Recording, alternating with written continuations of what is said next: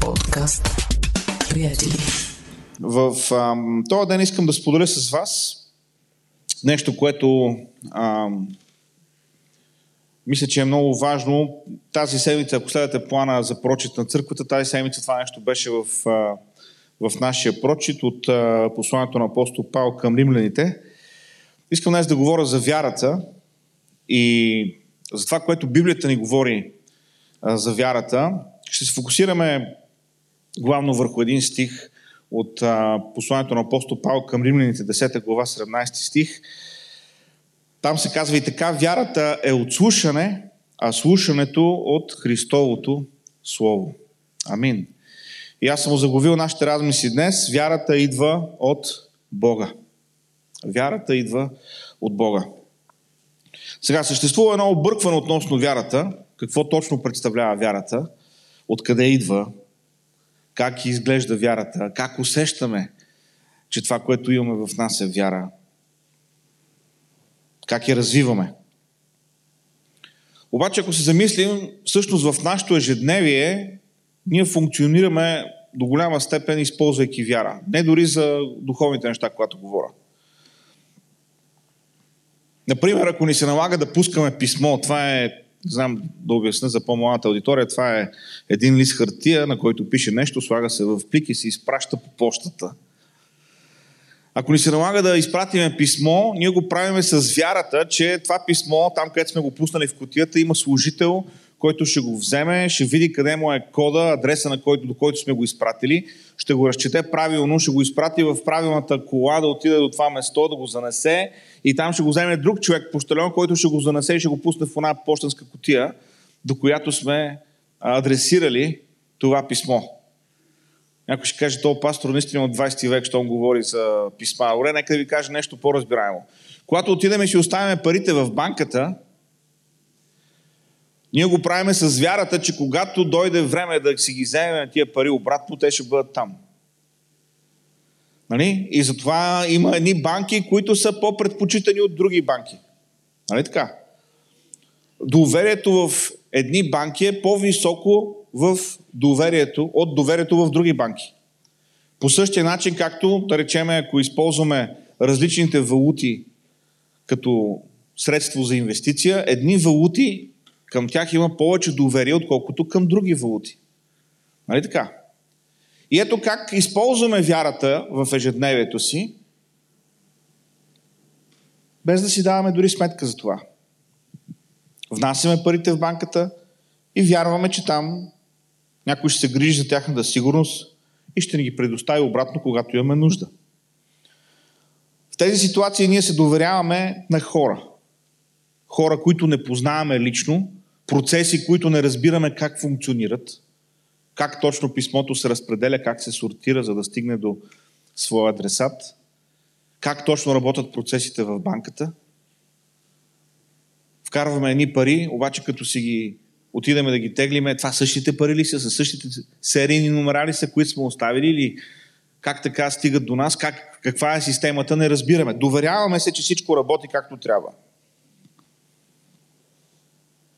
Несигурността обаче се появява, когато дискусията се прехвърли от обикновените, от естествените обстоятелства към упражняването на вяра, свързана с духовния живот.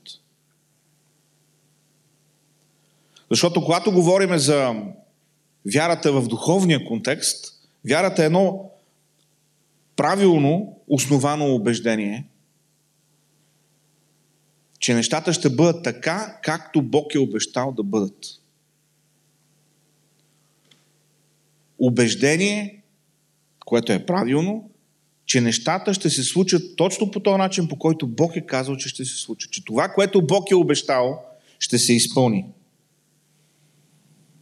Убеждението на вярата почива твърдо върху способностите и верността на този, който е дал обещанието. Тоест, вярата ни, тогава, когато говорим за духовните неща, се основава върху самата личност на Бог. Това не е вяра заради самата вяра. Това не е вяра, за да бъдем вярващи. Това не е вяра, за да, за да бъдем всички под една шапка. А това е вяра, която е основана в самата личност на Бога, в Неговия характер. И когато Библията ни говори за тази вяра, тя ни дава за пример Аврам. Аврам, който не можеше да има деца, а Бог му беше обещал, че неговото потомство ще бъде колкото са звездите по небето, колкото е пясъка на плажа. И за Авраам се казва, уверен, че това, което е обещал Бог, той е силен да изпълни. Това е коментара на Новия завет върху вярата на Авраам. Това е Римляни 4 глава 21 стих. Авраам беше уверен на 99 години. Авраам беше уверен, че ако Бог му е обещал, той е силен да изпълни това, което му е обещал. Тоест, Вярата на Авраам не беше основана на неговото силно желание да има потомство. Вярата на Авраам не беше основана дори на, как да кажа, положителен възглед върху живота, някакъв такъв позитивизъм, защото искам да ви кажа, с напредването на годините позитивизма става все по-труден.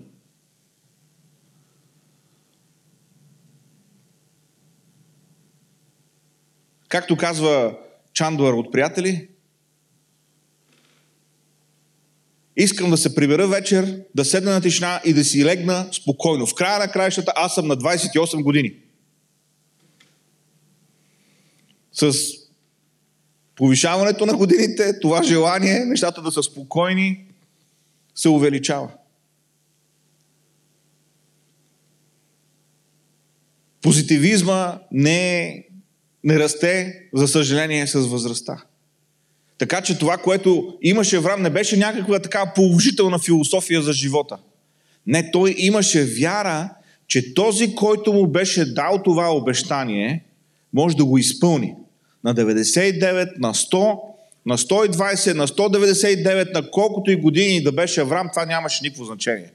Защото неговата вяра не касаеше на колко години е Авраам, неговата вяра касаеше кой е дал обещанието а именно Бог, който е силен и който е верен да изпълни онова, което е обещал. И когато четем за пътуването на Аврам, основано на вярата, ние разбираме, че тези думи описват резултата на това пътуване, а не всеки момент от него. Авраам тръгна, вярвайки, че Бог ще го отведе в добра земя. Авраам не знаеше къде отива, там, където Авраам беше спрял да почива по пътя, може би не беше най-перфектното място, но той знаеше, че там, където отива, крайният резултат е онова добро нещо, което Бог беше обещал. Той беше напълно сигурен и разбираше отново и отново, избираше да вярва в Бога. Вместо на чувствата, вместо на фактите, вместо на страховете си. Авраам избираше да вярва.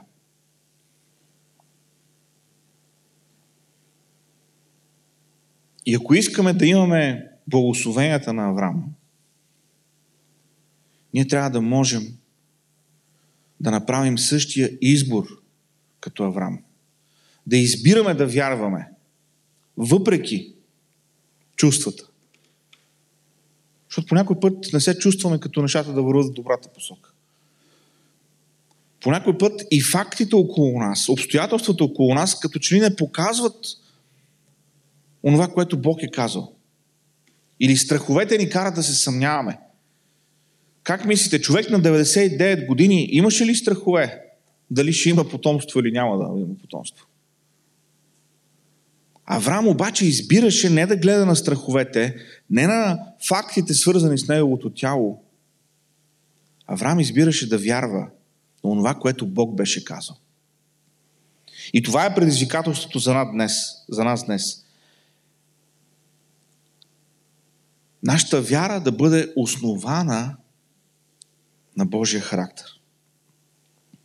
Първото нещо, което искам да видим, е, че Бог е източника на вярата във всеки един човек. Ние няма как да развием вярата от само себе си, няма как да родим в себе си вяра. Бог е източникът на вярата във всеки един човек. Вижте какво ни казва Римляни 12 глава, 3 стих. Края на стиха казва, според мярката на вяра, която Бог е раздал на всеки от вас. Павел говори тук. Да не се мислят за голяма работа, но всеки да мъдрува така, да живее по правилен начин, според мярката на вярата, която Бог е дал на всеки от вас. Някои български преводи казват според делата на вярата. Тези, които се занимават с музика, знаят какво е метроном. За тези, които, ако има някой, който не знае, това е една котия, приличаща на ромб, и отпред има едно метално махало и вътре има механизъм, който отмерва времето или темпото, правилното темпо. Отмерва равномерни тактове. Немският механик и пианист Йохан Мелцел, който патентова това изобретение, използва следното определение за метроном. Инструмент за подобряване на цялото музикално изпълнение. Защо? Защото всички са в такт, всички са в едно и също темпо. Това подобрява цялото музикално изпълнение. Защо ви разказвам за метронома? Защото гръцката дума в този пасаж, която говори за мярката на вярата, е метрон. Това е думата, която буквално е определена за метроном. Метрон, нещо, което измерва. Всеки е получил мярка. Вяра от Бога. Бог е дал вяра на всеки човек. Ние сме дошли на света с това количество вяра в себе си. Но по някакъв начин по пътя, може би сме се научили да се съмняваме. Малкото дете, като че ли, вярва повече. Нали така? И когато Исус говореше с малките деца и за вярата, какво каза? Бъдете като големите деца или като възрастните хора, които са скептични, които поставят всичко под съмнение. Не, казва, бъдете, нека вярата ви бъде като малките деца. И там има въпрос, става въпрос за чистота, но има и тази първосигналност при малкото дете, да се довери. Да упражни вярата си. Някак си по пътя сме се научили да се съмняваме. И вярата е останала спяща или пренебрегната, пасивна. Обаче Словото ни казва, Ефесяни 2 глава 8 стих, защото по благодат сте спасени чрез вяра. И то не от самите вас. Това е дар от Бога. Тоест, вярата за спасение, тогава, когато откликваме на Божието послание, на Божията любов в живота си, тя е нещо, което е в нас и което бива оживотворено в този миг. Бог е дал вяра на всеки човек. И в момента, в който взимаш решението, тази спяща вяра в тебе става активна – Вярата идва от Бога. Не ти я създаваш, но Бог ти я е дал и ти я имаш. Въпросът е да упражняваш тази вяра. Въпросът е тази вяра в тебе да бъде активна. Авраам, за който говорихме, имаше всички основания да не използва вярата си. Той беше на преклонна възраст, на 99 години не е времето, когато си в разцвета на силите си да имаш деца. Неговата жена беше хубава, обаче е хубава и способна да ражда са две напълно различни неща, макар че на годините, на които е била, колко да е била хубава, не знам. Но била е хубава, да речеме, в неговите очи. Но дори да е била хубава не само в неговите очи, на възрастта, на която беше, не беше възраст за раждане на деца. Авраам имаше толкова много поводи, поради които да не използва вярата си. Но той реши да се довери, не понеже обстоятелствата му казваха това, а понеже той беше уверен в характера на Бога. В характера на онзи, който е дал обещанието. Вярата идва от Бога. Източник на вярата е самият Бог. Той е дал вярата на всеки човек. И гледайки историята на Авраам, виждаме олицетворение на този стих в 2 Коринтини 5 глава 7 стих, където се казва, защото ходим с вяра, а не с виждане. Това е второто нещо, за което искам да говорим. И сега някой слуша казва, или гледа и казва, тези християни напълно са си загубили ума. Как можеш да ходиш с вяра, а не с виждане? Това не е логично. Ние сме в 21 век, не сме в средновековието. Ние разполагаме с технология. Какво означава да, да ходиш не с виждане, а с вяра? Виждате ли, за вярата не е нужно да види, за да повярва, за да се увери. Истинската вяра вярва без да е видяла. Истинската вяра вярва и после вижда. Точно както Авраам повярва и видя изпълнението на Божието обещание. Видя раждането на Исак. Вярата отсреща, вярата посреща всяко очевидно невъзможна ситуация като възможност Бог да бъде Бог. И знам, че изричайки тия думи, това е предизвикателство първо към мене, не го казвам само към вас. Невъзможните ситуации, трудните ситуации са възможност за вярата да види, че Бог е Бог. Въпросът е обаче как реагираме в тия ситуации. Въпросът е как откликваме. Павел пише за вярата на Авраам. Това е в Римляни, 4 глава, от 18 до 21 стих. Ще ви дам от а, съвременния превод. Казва се, въпреки, че нямаше надежда Авраам да има деца, той вярваше и се надяваше. И така стана баща на много народи, както му беше казано. Ще имаш безбройно потомство. И вярата му не отслабна, въпреки че беше почти на 100 години и добре знаеше, че тялото му е вече неспособно да създава потомство и че Сара е безплодна. Но той не спря да вярва и не се усъмни в Божието обещание. Напротив, вярата му ставаше все по-силна и той прослави Бога. Авраам напълно бе сигурен, че Бог може да изпълни онова, което Бог е обещал. Авраам не ходеше с виждане.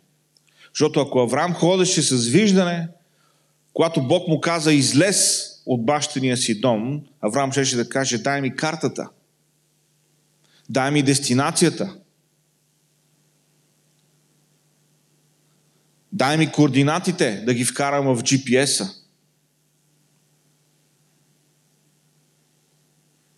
Авраам не ходеше с виждане, но когато чу Божия глас и когато Божия глас му каза излез от бащания си дом, Авраам стана, събра си нещата и излезе. Авраам не виждаше на къде отива. Авраам не знаеше каква е крайната дестинация. Но Авраам познаваше оня, който го беше призовал. И познаването на Бога беше достатъчна причина Авраам да върви в незнание. Авраам да вземе всичко, което има, да вземе цялото си семейство, да, да вземе всичките си слуги, всичките си животни, онова, което беше събирал през целия си живот. Можем ли да си представим това нещо? Ако можеше да вземем със себе си всичко това, което имаме в живота си, най-скъпите хора около нас, всичко това, за което сме работили, да речеме, продаваме го, конвертираме го в биткоини и си го слагаме в джоба, примерно. Не, това не е съвет за инвестиция. Между другото, да, да поясна. Не, не съветвам никой да продава и да купува биткоини. Просто казвам, нещо малко, което слагаш в джоба. Взимаш хората около тебе, всичко, което имаш. И тръгваш без да знаеш къде отиваш. Това беше вярата на Авраам. Той събра всичко, което имаше, хората, които обичаше, неговото семейство и тръгна. Защото Авраам не ходеше с виждане. Авраам ходеше с вяра. Той беше напълно сигурен, че Бог може да изпълни онова, което е обещал. И знаете ли, така се случват нещата в живота. Когато ходим с вяра, преживяваме Божите чудеса. И когато дойде следващото изпитание, онова, което сме преживяли, ни дава сила, за да можем да преминем през следващото. Авраам трябваше да тръгне с всичко, което има, без да знае къде отива. И стигна до обещаната земя. И когато стигна до обещаната земя, той видя къде го беше призовал Бог. И той видя, че онова, за което се беше доверил на Бога, се беше случило. Затова, когато Бог му каза, ти ще имаш потомство и то ще бъде многобройно, като звездите и като пясъка, Авраам вече беше преживял чудо. Авраам беше тръгнал без да знае къде отива, беше стигнал в обещаната земя и той знаеше отзад, в ума си, той знаеше. Аз тръгнах без да виждам, защото се доверих на Бога. И стигнах в земя, в която тече мляко и мед. Стигнах в земя, която е благословена. Значи, ако Бог ми казва, че аз ще имам потомство, аз ще имам потомство. Не знам как, не знам кога, не знам по какъв начин, но аз ще имам потомство. Чудесата, които преживяваме по пътя на вярата, ни помагат вярата да расте. Ни помагат, ни помагат вътрешното ни убеждение, увереността ни в Божия характер да израстват. Вярата му ставаше все по-силна. Упражняването на вярата, ходенето с вяра, а не с виждане – прави вярата ни по-силна. Това е малко като мускулите. Ако ги използваме, те са във форма. Ако не ги използваме, излизат от форма. Вчера седях в един парк, едни момчета ритаха на поляната. По едно време топката дойде насам и те почнаха да викат топката, топката аз съм тренирал футбол, викам си, мога да подам един дълъг пас, няма проблем, нагласих си топката, ритнах я, сравнително доста добре, точно подадох, бях доволен от себе си. Вечерта обаче тръгвам до, до магазина, абе, нещо кръка точно тук долу. Като не си използвал тия мускули, като не си разтягал по този начин, който е необходим за това действие, може да си мислиш, че ги имаш нещата, може да си мислиш, че имаш умението, обаче мускулите не са готови. Така е с вярата. Ако не я упражняваме, ако, ако не я използваме постоянно, тя закърнява. Има я в нас. Потенциал го има, способността я има. Няма го умението. Няма го постоянството.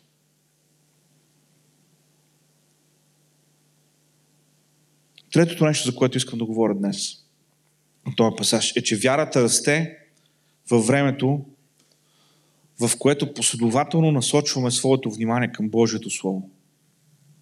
Това е от първия стих, който прочетохме днес. Римляни 10 глава 17 стих. И така, вярата е от слушане, а слушането е от Христовото Слово. Амин. По тая причина имаме план за прочит на страницата на църквата. По тая причина както тази църква съществува, всяка година имаме план за прочит, защото няма как вярата в нас да расте, ако ние не даваме внимание на Божието Слово. Няма как вярата в тебе да расте, ако не четеш Библията или ако не слушаш Библията. Но може да ми даваш много обяснения, може да ми кажеш, що не можеш. Най-накрая резултата ще е този. Вярата в тебе няма да расте, ако ти не даваш внимание на Божието Слово. Покажете ми християнин, който не израства във вярата си, за да ви покаже християнин, който не чете Библията и който не дава внимание на Божието Слово. Няма как да израстваш и няма как вярата да расте в тебе, ако не четеш Божието Слово. Няма пряк път към растежа. Няма пряк път към растежа. Вярата е от слушане, а слушането от Христовото Слово. Днес много се говори за фалшивите новини, за дезинформацията. как хората били лековерни, как се хващали на различни такива а, кампании, зловредни и така нататък. Ако някой вярва определени неща, дори не искам да ги коментирам дали са а, дезинформация или правилна информация или е полуинформация, знаете ли как се разбира, що този човек вярва тия неща? Много лесно. Вижте го какво слуша. Вижте го какво гледа. Онова, на което дава внимание, онова, за което размишлява, е причината да вярва в нещата, в които вярва. Сигурно сте чували за тая, тя е много забавна така конспирация, за плоската земя. Нали знаете? А, привърженици на теорията за плоската земя има по цялото земно кълбо. значи тия хора не се са събудили една сутрин с абе, знаеш ли, имам чувството, че земята е плоска. М-м. Не са се събудили с усещането, земята е тепсия. Луната е кръгла, слънцето е кръгла, обаче земята е плоска. Не, не, не. Тия хора са гледали, слушали, чели са тия неща. И това, че са давали внимание на това съдържание, е произвело в тях вяра в нещо такова. Вместо да попитат един богослов, да речеме като Галилей, да им каже, че Земята не е плоска. Още от средновековето, защото освен учен Галилей е бил и богослов. И има как човека да го докаже.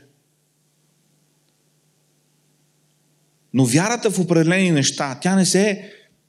Някой се събудил сутрин, а, абе, имам чувство, че го вярвам това нещо. Не, не. Тя е резултат от това, което човек е приемал. Онова, на което е давал вниманието си. Онова, което е слушал. То е било посято в него и понеже е добре поливано достатъчно дълго време, е дало плод.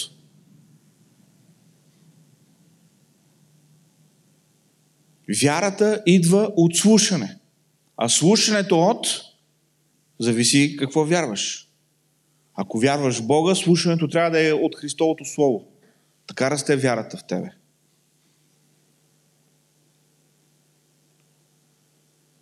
Друга моя любима тема е за извънземните. А много обичам тази тема. Ма как? Аха, имало извънземни, аха да ни се разкрият. И ако, примерно, така се загледате в хората, които са основните двигатели на тия теории, това са хора, които са потопени в тази материя. Те по цял ден само това четат. Само това гледат. За тях най-естественото нещо е, че тия извънземни са е тук за тъгъла. Моят проблем е, че толкова години вече, как па не направиха една ясна снимка на тези извънземни? Всичките нощем снимани и всичките едни такива мътни в далечината. Колко милиарда телефони с колко милиарда мегапиксели съществуват в света. Как па един не направи една снимка, дето да става за нещо? Всичките снимки мътни. Всичките снимки в тъмно. Нещо, ето виж сега колко бързо се движи, как изчезва. Изчезва там в матилката нещо, дето свети. Това е което виждам. Но когато дишаш, живееш това съдържание, това идва да ни покаже, или по-скоро да ни предизвика за това с какво съдържание се храним днеска в първи век. Защото, приятели, вярата в Бога няма да порасне, ако се храним с а, информационен Макдоналдс, нека така го нареча. Фастфуд. Процесното месо, процесното сирене, а, процеснат хляб, който след две седмици си е пак толкова мекичък, няма никакво значение колко време е стоял някъде. Нали? Ако се храним с такива неща информационно, с такова качество информация, такава ще бъде вярата ни. Вярата в Бога расте тогава, когато и даваме, когато слушаме Божието Слово. Божието Слово ни дава живот. Божието Слово, Христовото Слово е онова, което ни оживотворява. И ако даваме внимание на Божието Слово, нашата вяра ще расте. Затова ви казах по-рано, покажете ми човек, който не расте във вярата си, за да ви покажа някой, който не чете Библията.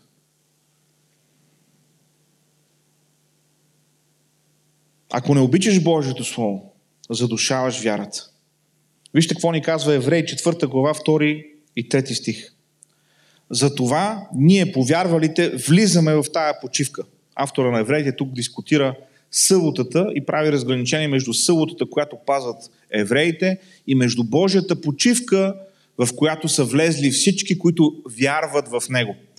И така, коментирайки тази тема, той каза, затова ние, повярвалите, влизаме в тази почивка, както каза Бог, така се заклега в гнева си, те няма да влязат в моята почивка. Ако и да са били съвършени делата му, още при основаването на света. Бог очаква да даваме внимание на Неговото Слово. Бог очаква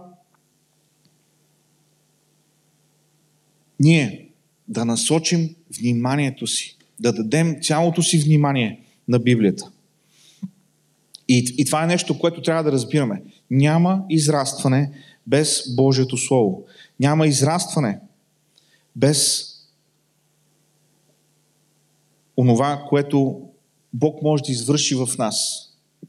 Тогава, когато дадем ухото си, умът си, вниманието си на Божието Слово.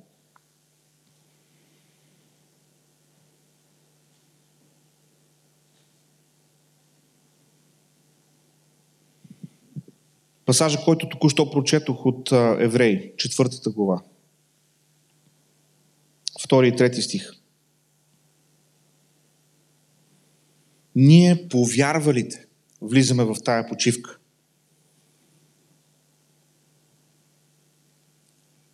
Разбирате ли, вярата е тази, която ни вкарва в едно ново измерение. Но вярата идва от слушането на Христовото Слово. Вярата идва тогава, когато дадем време и място на Бог да работи в живота ни. Чрез Словото. И когато говорим за, за тази вяра, която трябва да работи в нас чрез Словото, за какво говорим? За това, че трябва да четеме Словото. Трябва да четеме Словото. Или трябва да слушаме Словото. Окей, имаме, имаме тази възможност днес. По времето на Исус, по времето на апостолите, не всеки е чел Словото. Не, не всеки е имал свитъците. Нали така? Някои са чели, други са слушали. Днес имаме супер лукс. Можем да четеме, можем да слушаме, можем да четеме и да слушаме едновременно. Можем да четеме, да слушаме и да гледаме текста на екрана. Нали? Има най-различни опции. Въпросът е да четеме Словото, да даваме време на Словото. Заедно с това, да изучаваме Словото. За да може вярата да расте в нас. Някой път четеш Библията. Има някаква дума, която просто изкача. Нещо те удря. Подчертай си тази дума. Подчертай си. Виж какво означава тази дума. Даже ще ви кажа нещо, което в библейските училища по принцип ти казват да не го правиш. Когато видиш значението на някаква дума, трябва да видиш какво означава в оригиналния език. Както днес ви казах за тази дума за мярката на вярата, която Бог ни е дал. Метрон. Нали? Като, като чуеш дори гръцката дума, ние имаме на български, използваме. И това ти дава ти ново разбиране, когато видиш тази дума. Но, примерно, не знаеш гръцки, няма проблем. Виж какво означава тази дума на български. Знаете ли, по някой път четеме българския и ние не разбираме думите, които четеме. Ние не, ние не вникваме в тяхното съдържание. В техния смисъл. Четеш Библията някаква дума изкача, подчертай се, виж какво означава тази дума, какво иска Бог да ти каже – чрез нея. Изучавай Словото. Размишлявай върху Словото. Когато мине прочета ти, не го бутай извън съзнанието си. Нека остане в тебе през деня. Да е нещо, за което размишляваш.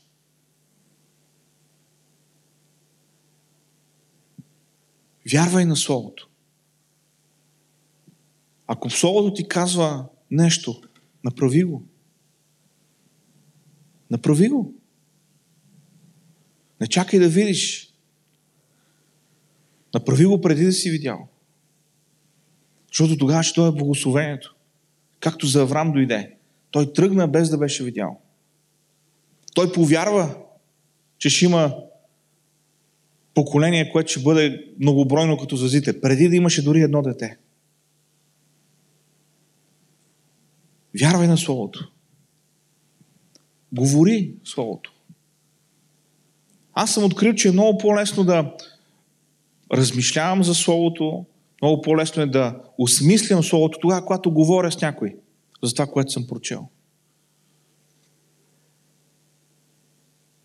По път не можеш да го правиш на живо. Имаме место за коментари в плана за прочит.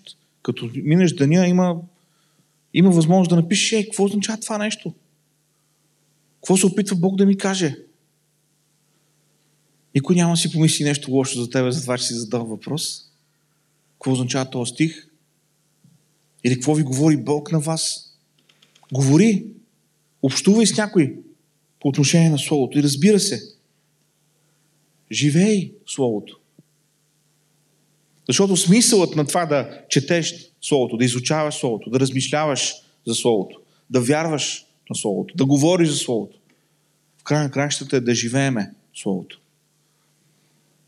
Не просто да трупаме интелектуално знание, не просто да ставаме а, духовни и силни заради духовността и заради силата в нас, а за да можем да живеем за Бога. Живей според Словото. Няма да станеш по-силен във вярата, докато вярата не се вкорени в теб. Вижте какво ни казва 2 Солунци 1 глава 3 стих. Трябва винаги да благодарим на Бога за вас, братя, както подобава, понеже, слушайте, понеже вярата ви расте твърде много и взаимната обич между всички вас се увеличава. Павел похвалява нашите съседи от Солун, не толкова далече от нас, за две неща. Тяхната вяра расте и тяхната любов расте и се проявява. Вижте ли, тия две неща върват заедно.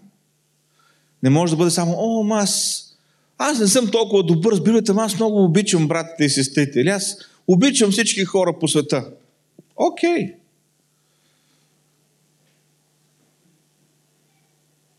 Много е лесно да кажем, че обичаме. Но виждате ли, те върват заедно. Вярата расте и понеже вярата расте, за това и любовта расте и тя се показва на практика. Второ Солунци, 1 глава, 3 стих. Благодаря на Бога за вас, братя, понеже вярата ви расте. Когато се моля за църквата, когато се моля за всеки един от вас, моето време, това е моята молитва. Вярата в Тебе да расте. Хубаво е да може да се събереме, хубаво е да бъдем в поклонение, да усетиме Божието присъствие. Хубаво е да имаме време на общение, но, приятели, вярата в нас трябва да расте. Това е смисълът на християнския живот. Вярата в нас трябва да расте. Бог иска вярата в тебе да расте. Въпросът е, ти искаш ли вярата в тебе да расте? Ако искаш вярата в тебе да расте, започваш от Словото. Отваряш страниците. Всеки път отварям и си казвам, Господи, аз не мога да го разбера. Нека ви кажа нещо. Това не е като аз съм пастор и поне съм пастор, сега ще седна и понеже отварям, аз съм пастор и отварям Библията, аз разбирам за какво става въпрос. Не, не, не. Ако Бог не ни отвори Словото, нищо не може да разберем. Ако Бог не разкрие Словото си, тези думи не са живот. Те са просто думи, които минават покрай нас. Затова, когато отварям Словото, аз отварям с очакване Бог да ми говори. За да може да се случи промяна в мене.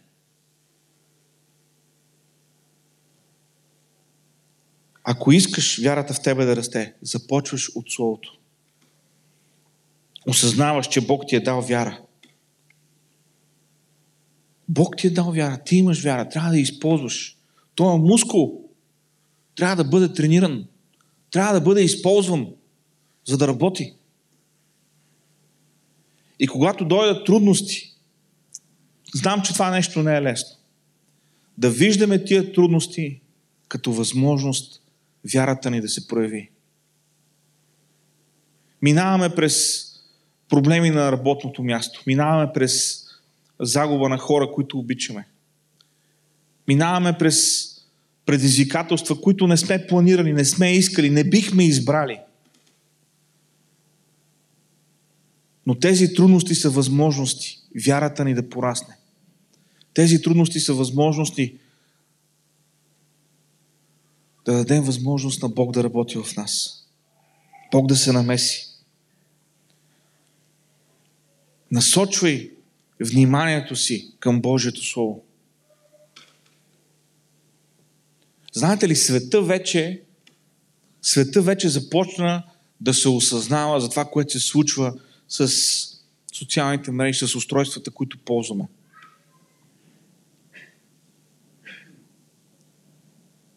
Понякога, когато съм в някои от социалните, в някои от акаунтите си социалните мрежи и като разглеждам и ми се появява една реклама.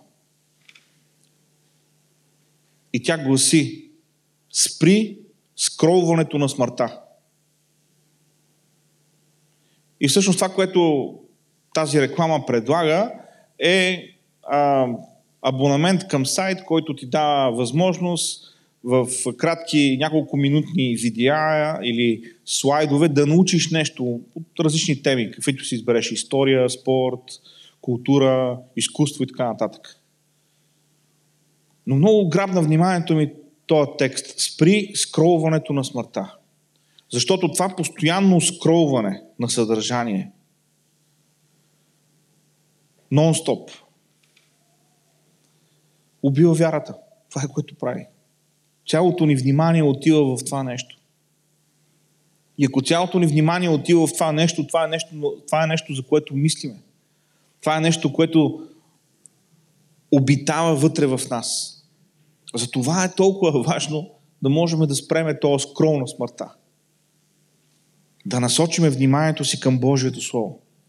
Има изобретателни начини, по които можем да направим това. Има планове за прочит с видеа, с обяснения. Има толкова много неща, които са съвремени, които са добре направени, които са библейски основани. Нямаме извинение, приятели. Насочи вниманието си към Божието Слово. Защото тогава, когато го направиш, вярата в тебе ще расте. А мога да ти гарантирам на 100%. Ти имаш нужда вярата в тебе да расте. Тоя свят има нужда вярата в тебе да расте. Твоите близки имат нужда. Те може да не го осъзнават, може да не ти го казват, но те имат нужда вярата в тебе да расте. Защото тогава, когато те минават през трудности, когато те минат през изпитание, ти трябва да си силен и ти трябва да си силна във вярата, за да им дадеш отеха, за да им дадеш надежда, за да им послужиш със Словото, за да може Бог да ги докосне. Ти имаш нужда от вярата. Хората около теб имат нужда от вярата. Бог ти е дал вяра. Вярата идва от слушане, а слушането от Христовото Слово. Амин. Нека си справим да се молим.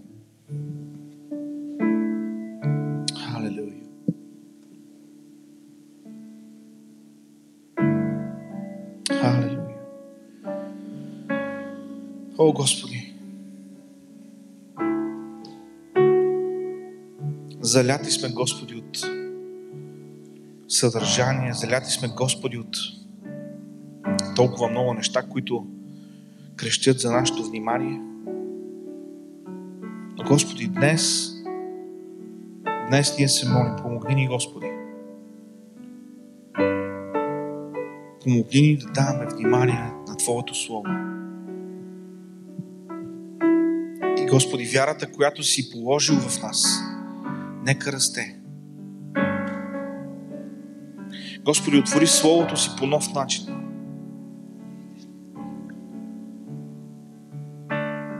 Господи, там, където е нужно, работи в нас. Господи, дай ни да можем да направим структура в деня си, така че да имаме време за Твоето Слово. А не, Господи, да тръгваме, да препускаме и да се връщаме изморени, да слагаме глава на възглавницата. И утре пак така, и утре пак така, и утре пак така. Пропускайки тая възможност ти да работиш в нас чрез Твоето Слово. Господи, помогни ни.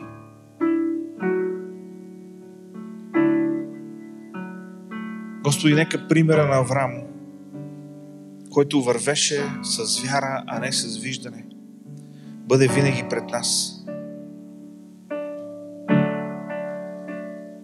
В това информационно време, в епохата на разума, Господи, искаме обяснение за всичко, искаме дефиниция на всичко, искаме гаранция за всичко.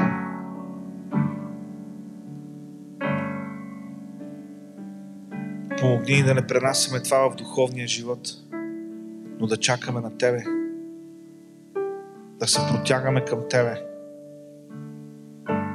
и да стъпваме с вяра, дори тогава, когато не виждаме. Защото вярата ни не е в човек, не е в интуицията ни. Вярата ни е в Тебе. Господи, ние знаеме, че Ти си добър, че Ти си силен и че Ти си верен. И затова можем да стъпим с вяра, дори когато не виждаме. Защото вярата ни е в Теб.